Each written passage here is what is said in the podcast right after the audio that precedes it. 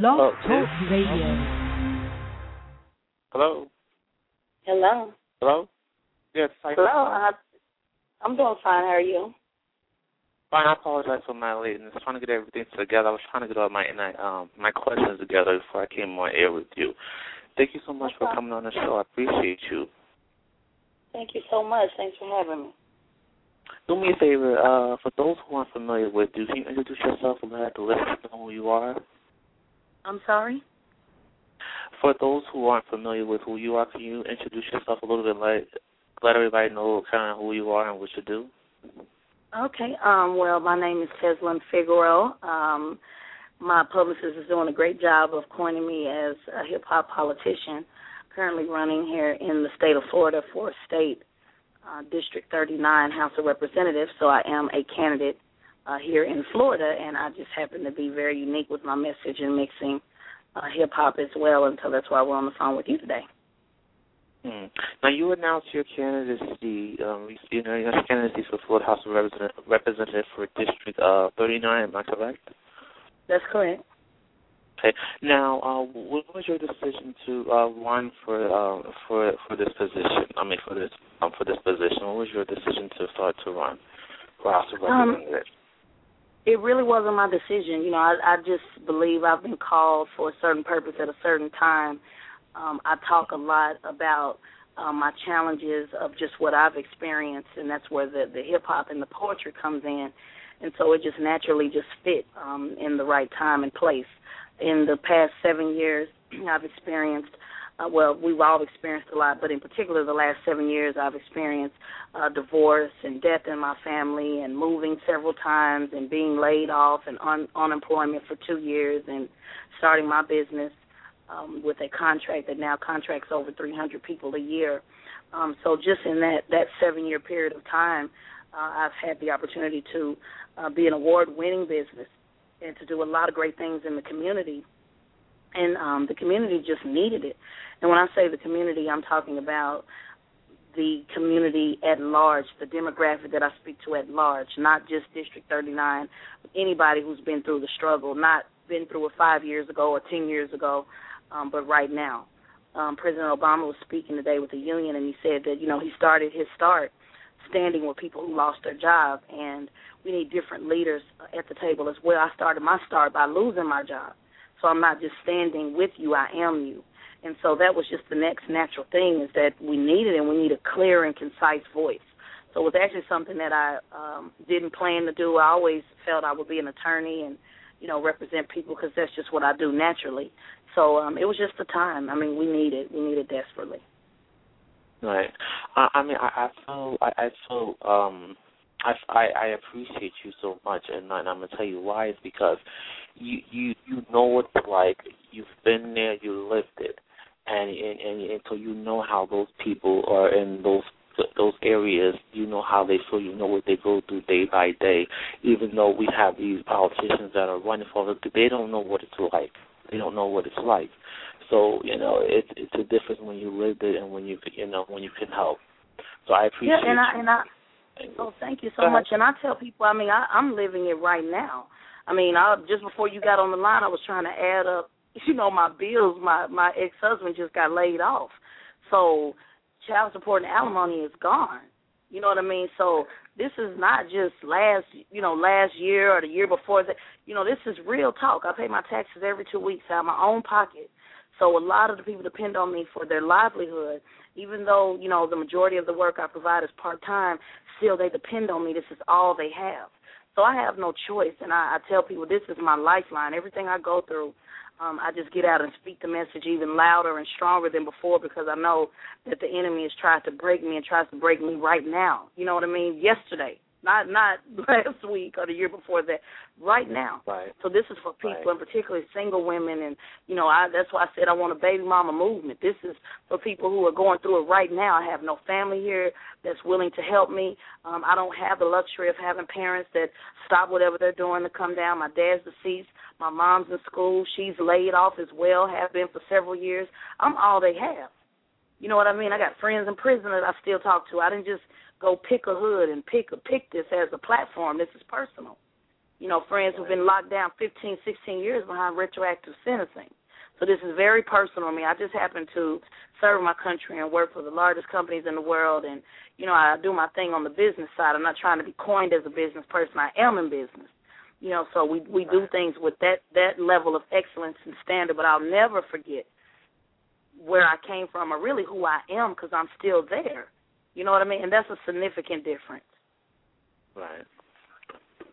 I'm not trying to put you in, involved with the uh, politics of the, the um, president, the presidential candidates that's out there, but it affected me when I heard um, when I heard Newt Gingrich state that Barack Obama is the best food stamp president, and that affected me because a lot of those people who live, a lot of people depend on that, and they um, and they and they, they need that, you know, until you can afford to get to go shopping without those food stamps. So my question is to you is, um, um, and I, I felt offended by, and I felt it was like it was uh, judgmental, and you know, I, I felt very bad about like why would he say that. But can you, can I just get your input on that, or how would you, how would it affect you if you heard that come out come from him?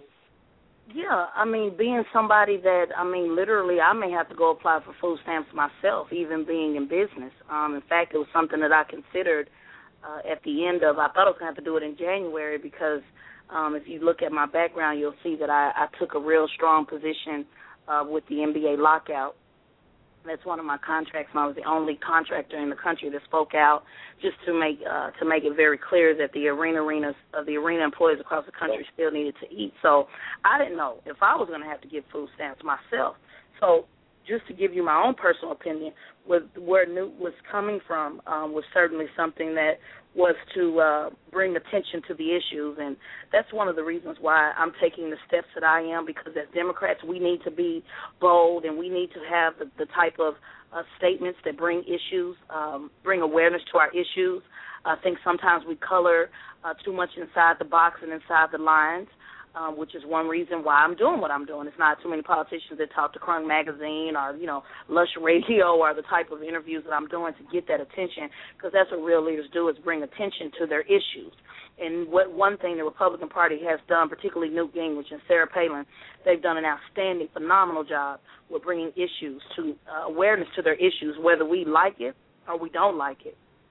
So even though it was crass, it's certainly something that we're talking about, you know, right now. We're not talking about, you know, what Sheila Jackson just said on C N N five minutes ago, because it was just said in a nice, polite way. And so we we have to, you know, start making the type of comments to bring issues, you know, to, to, uh, to bring the awareness to our issues as well. So just to be honest with you, I think that um, for his party and what he's trying to do, what you're saying, not to continue to Okay. Go ahead. I'm, I'm I think um, with him trying to um, bring a, uh, awareness with saying we need to stop depending on the government so much, he did a phenomenal job. Now, I will tell you as an employer, uh, the unemployment tax um, is continuing to rise. It costs me about thirty dollars, thirty-two dollars to pay someone on my payroll. So the more people I pay, the harder it is for me to stay in business. And that's a lot of what the Republican Party is talking about, which is true. Um, I had I was on unemployment, and I chose to get off to go make eight dollars an hour uh, at Walmart to start my business. And a lot of people don't make that decision. But I also know people who do everything they can to make to earn as little, you know, whatever they can bring in the house. So there's two sides to look at that. It was rude and crass and all of that, but I, I think Democrats need to stop being so weak, too, and we need to say how we feel. And so if they're calling us snobs, then we need to be able to come back and say something, too. And you have different leaders who do different things. That's where I step in, you know. So we, we, we have to get a little bit more strategic. Newt is not concerned with winning. He, he knows he won't win, and I'm not doing this to win. I'm doing this because the same way we're, we're talking about them, somebody need to be talking about us, and, and we're not. Right. We're, we're we're being victims instead of conquerors. And one thing I know about the Democrat Party is we are conquerors and we're victorious, and we're we're we're blended with so many different stories. And I am the American dream. I'm not talking about it. I am the American dream. So unless we're not taking that in a way, you know, that is bold and assertive, like hip hop, then what are we doing? We're just being victims. And so that's what I want to see and what I'm hoping to do with my campaign. Right, right. So what what day do you what when is the uh, when is the uh, voting start for you for your um for your election? Well, um, I go to the battles on August fourteenth, um, but I have to be real honest with you. That is for um, a, a small district here in Florida, and I don't know just yet um, how that's going to play out. I, I think there's a, a bigger call and a, a bigger voice. Um, this is not about me going to, to the polls and voting, because I don't do what they tell me to do. In fact, I, I do the opposite. I don't wear what they tell me to wear. I don't I don't dress what they tell me to dress in. I don't. I wouldn't even be talking to you if I listened to all my political consultants who says that this is a waste of time. Um, you know, not, none of your readers will vote for me. They're not looking online, and you know, I'm, I've I've broken every rule in the book. So I have to go. I have to move towards whatever God is calling me to do. So I'm not concerned with um, voting or who's going to go. And, you know, a reporter asked me the other day, well, what would you say if somebody's on the line and want to vote for you? I wouldn't say nothing. Either you vote, you vote, you don't, you don't. I mean, I'm not selling myself, and I'm not selling ribs either. You know, I, my soul has uh, has survived. So I, I just don't. It's August fourteenth if you want the official date, but who's to say that that's, that's the final stop, because I don't believe that it is, because magazines like yourself that are not here locally are interested in this story, and, and I don't want to drop the ball on that. We have so much more work to do. Right, right, right. right. No, I, I focus on, we try to focus on everything, and, and you you're, you touched me so much, and I was reading up about you, so I thought to have her on the show, so not so just people around the world can hear it, not just in, you know, in Florida, but, you know, all over the world can hear this story, and maybe they can do a change to this yourself, you know, maybe get more people to come out and do the same things such as what are you doing, you know what I mean? But, you know, so I want these people to hear it all over the world, and, and, and the future generation that's coming up now. And um, so, I mean, besides, I mean, I understand that you have, uh, are you still running the, um, the Allied Group, the company that you have? Is you still running that? Yeah, that's correct. We employed um, over one hundred people this weekend with the All-Star contract. Um, that's a combination of my contract uh, with the Amway Center, which is the All-Star, was the All-Star Game uh, home arena. Um, it's my second year with that contract, so I provide uh, ushers and greeters for the city venues, uh, as well as I had an opportunity to, to double up, you know, um, using R. Kelly's phrase, double up, with the N B A uh, as well. So I, I, I talk about, you know, what about Monday? You know, now that the All-Star is gone and now that people have went on, my team is still working tonight, and, and that's the right message, you know, that I want to send. And we're going to keep working. We're going to keep hustling. We're going to keep doing what we do. And the only way you can do that is do it, you know, with excellence. So, um, yes, it's, it's still alive and well, and this year we're going to spend a lot of time in, in growth and, um, you know, taking it to, to another level. If I could ask you a question, um, if I could change the subject for a minute. Um, mm-hmm. We we just lost uh, Whitney Houston, of course, and uh, all and we we had a politician at her funeral, big time celebrities. But the question was, and this is not just for her, this is for other public figures as well. Where were the where were they when when when, it, when she needed them? You know, if you kind of what I'm saying, mm-hmm. where were they when she needed them? And now when her funeral, we got all these people. She we loved her so much. We did this, but where were they when she was alive to say all those things? Because my grandmother said, "Give me flowers where I could smell them." You understand what I'm saying? That's right. Don't wait till wait till I don't wait till I'm dead and can't. You know. So what, what do you, what is your input on that? You know, the That's, what is your. Go I'm ahead. So glad you asked that. I'm I'm laughing because I've been you're the only person that's asked me about Whitney Houston, and I've been on a Whitney Houston campaign, mini campaign, you know, on my Facebook. But I um I I am touched by her uh, in so many different ways. Number one, um, there was not enough attention focused on Bobby Christina. Uh, there's a child that uh, is having some obvious issues with codependency, and I am a child of a parent who has suffered with drugs and alcohol, and I understand the damage that comes with that. And nowhere near what, you know, do I understand the level that she has to deal with it on with having the spotlight. So I think there's a very interesting Um, component that nobody's paying attention to, you know, the fact that her mom was, you know, she was with her mom and she was kind of having to look after her mom and look after her dad, and, you know, that what that child has to actually suffer as a result of, of, of that codependency. That's number one. Number two, as a mother, uh, I grieve uh, deeply for her uh, because this is a woman who loved her child, you know, regardless of what she went through or what, you know, how, whatever it was. I used to uh, laugh at Whitney because she would constantly bring little Bobby Christina on the stage. I've never seen any celebrity do that, and I take my child with me on stage. And she would constantly, you know, every time Whitney would go out, she would bring that child on stage. That and Bobby Brown, and force everybody to say he was the king of R and B and force everybody to clap uncomfortably. So she was always someone that shared the stage and the spotlight. And I would just say that I think that she did do a, a great job of showing her love for people. Now, whether people receive that or not, if you go back and listen to her music and all of the things that she talked about, and I Believe in You and Me, and, you know, when she did all the stuff with Mariah Carey and CeCe Winans and Waiting to Exhale, I really think they did give her flowers while she was living, or if not, she laid down a bed of roses for herself, because there's not, even though she wasn't the writer of the music, you still, as an artist, can pick and choose what type of message you want to send to the world. And I hope that people look at that. When you remember when Mariah Carey first came out and they wanted to pit those two against each other, similar to what they did with Beyonce and Ashanti. Mariah and Whitney got together. You know what I mean? And so when you look at that and the Waiting to Exhale and how she just brought so much encouragement and upliftment and my love is your love and if I died tomorrow, you know, I will say that I spent it with you. So this was just a woman that had some amazing love, and I think that her job was to love, and I feel that way with me. You, you know what I mean? It sounds strange, but there's some souls that are here on earth that it's not meant for me to give flowers, but it's meant for me to give. And I think that her life just showed that in such a deep way. Even with Bobby Brown, I said he just cannot sit down at the funeral. He had to, he said he didn't want to make a scene, but getting up and leaving, what what more? That's a scene. But he was so used to sharing the stage with Whitney because she always forced him out on the stage regardless. So even though the woman, the woman couldn't even die and have her own solo funeral without giving away the time to Bobby. I, I laughed because I said if she could have got out the casket and said, well, I have y'all all here, I just want y'all to remember that Bobby Brown's the king of R and B, she would have done it. So she just had an amazing, um, amazing love. And I, I talk about my funeral a lot, and it makes my friends uncomfortable. But I want my funeral to be just like that. But, see, when B B. Winans got up and talked about her, I was able to go look and watch how she would pull him on stage to sing Shoot, you know, at the, the when she had sung that song. So the stories were real. You know what I mean? Even with her drugs and alcohol and all of that, she was meant to leave flowers.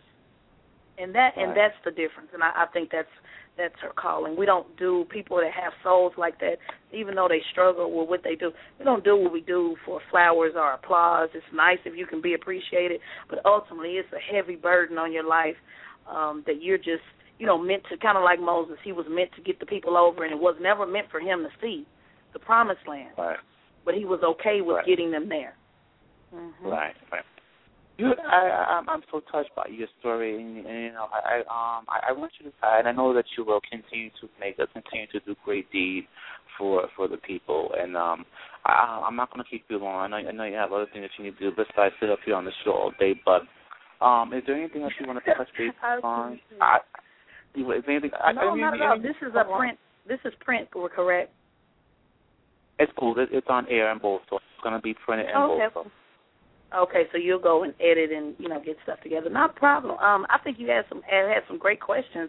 I, you know, feel free any time. You you covered a, a lot of stuff. I've done a lot of interviews in the last couple of weeks, and, and I, I like, you know, providing feedback on different things that um, are going on, and it doesn't bother me on, you know, me giving my opinion on somebody. You know, I'm, I tell it like it is. So feel free to, um, you know, reach out to me to those, to those things because I just, you know, I'm not for sale and they don't own me. And Shirley Chisholm is my mentor, and I'm just like her. I'm unbossed and, and unbought. So I appreciate the time of interest that you've taken. No, no, no. And, and listen, um, is there anything else you want to touch bases on that you want the my audience, the listeners, to know right now? No, just I would just say to just encourage people to be yourself.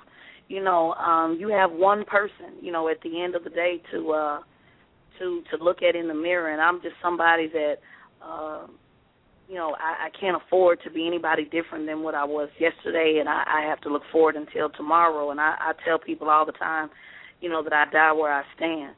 And me hanging up this phone right now, nothing prevents me from getting in the car and getting in an accident and losing my very life. But I know that I was truthful and honest with you, and that's all I have, and it's not about celebrity and status. Um, it's really about healing yourself first. and then going and healing somebody else. And, and it's true. Black women and Latino women, we can be healed, and we can still love, and we can still be fly, and we can be sexy and smart, and we can be in the V I P. We can do all of those things. So if there's any way I can ever encourage anybody, just follow my story daily, daily, and, and hopefully right. that message will be sent. Now, your give out your website. I, I I know you're on Facebook, but uh, give give out your website. Yes, it's um w w w dot tez for house, and it's just spelled T E Z F O R H O U S E. So just all together, tez for house dot com. All right. Tez, I, it was an honor, and I appreciate you so much. Um, please, please don't let this be your last visit to the show. Please come back by any time, and may God continue to bless you. And you, and you oh, know, as I told Mom, just continue to walk by faith and not by sight, okay? Oh, thank you. I appreciate it so much, and it is so real. You know, so this is, I have nothing else but faith. So I'm just open, open book with that, and it's time politics really start living an open book. You know, we're not bishops, and we're not trying to be reverends. We're just regular human people, you know, that go out and drink and, you know, do what they do, and they're not, you know, we, we should be passionate. Um, and, and it's time to get some strong leaders and quit being weak. If you're weak, you're weak. If you're scared, you're scared. Just say it. And so that that's what I'm just trying to get out there. So thank you so much for telling that story. No problem, no problem. I, I was an honor to have you, Tess. Uh, listen, don't don't let again, don't let this be your last. Come back by the show anytime. All right. All right. Thank you. All right. Be blessed. Okay. You too, honey. Bye bye.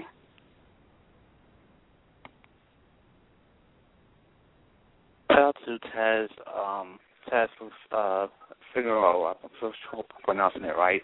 For coming on the show, make sure you guys support her, uh, her movement and everything. A great, great um, individual who's who's lived and who. I want to leave you with Patti LaBelle, um, with um, I'm going to leave you a song with, but love you, I'm out one.